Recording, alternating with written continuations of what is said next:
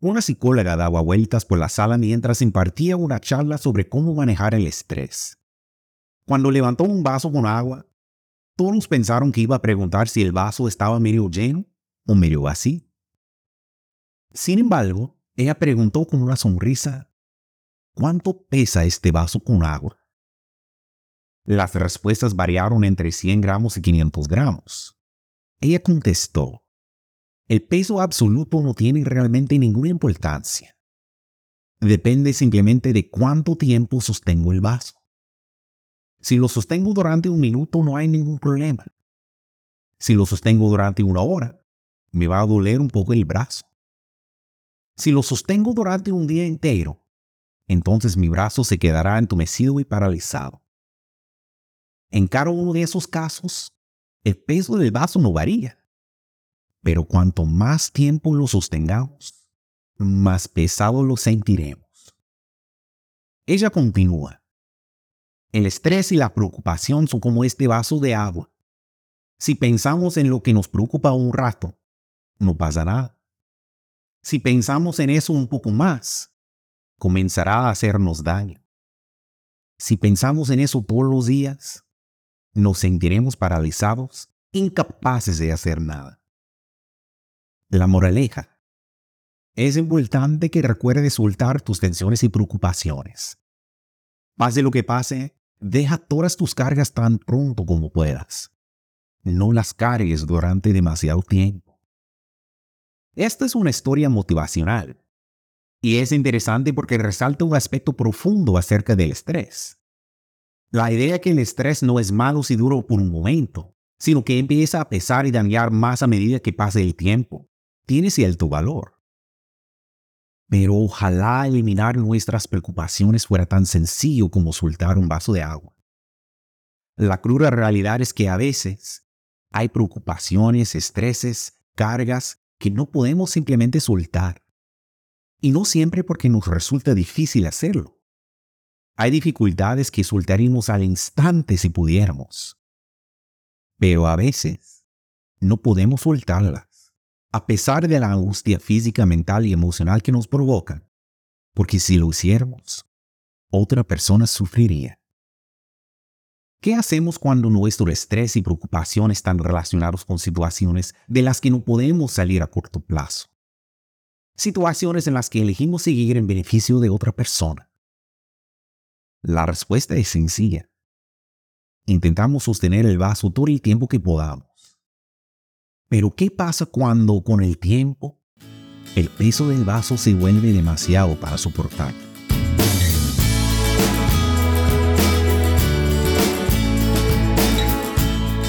Hola, mi nombre es Corbin Jackson y te doy la bienvenida a un nuevo episodio de Algo para Reflexionar, el podcast para jóvenes y jóvenes adultos de Irán.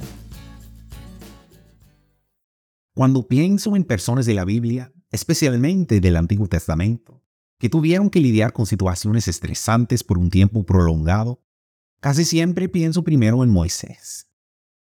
En Éxodo 17, versos 8 a 12, leemos sobre una situación que él pasó que sirve de analogía respecto al tema que estamos tocando. Éxodo 17, versos 8 a 12. Entonces vino Amelec y peleó contra Israel en Refidim. Y dijo Moisés a Josué, escoge los varones y sale a pelear contra Amalek. Mañana yo estaré en la cumbre del collado y la vara de Dios en mi mano. Y hizo Josué como le dijo Moisés, peleando contra Amalek. Y Moisés y Aarón y Ur subieron a la cumbre del collado. Y sucedía que cuando alzaba Moisés su mano, Israel prevalecía.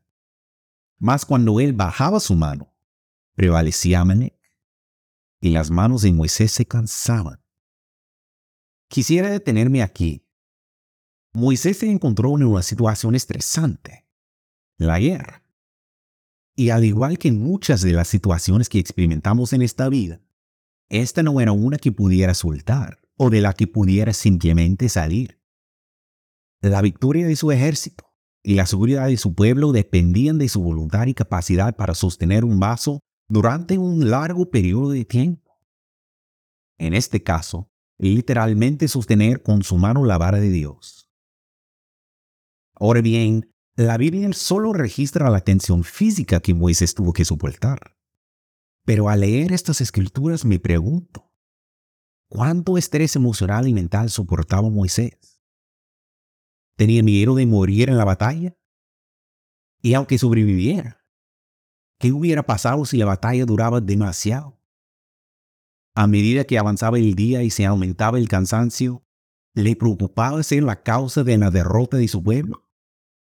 se estresó ante la idea de que al perder la batalla validaría todas las quejas anteriores de los israelitas de que habrían estado mejor en Egipto. Le preocupaba que Dios ya no lo considerara digno de esa vara con la que ya había obrado tantos milagros. ¿Alguna vez has tenido que llevar una carga que sabes que no podrás bajar por un buen tiempo? El peso que la gente soporta para beneficiar a alguien más tiene muchas formas. A veces es ser el cuidador principal de un pariente anciano con poca o ninguna ayuda de los demás familiares. A veces es seguir en un puesto laboral que te abruma o tener dos o tres trabajos para poder ayudar con las finanzas de la casa. A veces es tener el valor de enfrentar a un buen amigo cuando sus decisiones personales se vuelven visiblemente autodestructivas y luego lidiar con las consecuencias sociales que quizás resulten de esa situación. Y a veces es seguir estando presente para un ser querido, incluso cuando sus acciones te causan dolor y vergüenza. Llevar la carga del estrés y la preocupación fue algo que Moisés decidió hacer conscientemente por su pueblo. Dejar caer su mano y la vara, a pesar de que habría sido más fácil, más ligero, no era una opción. Era una carga necesaria un peso que sabía que tendría que soportar durante un tiempo. Sigamos leyendo la segunda mitad del verso 12. Es aquí donde vemos algo para reflexionar.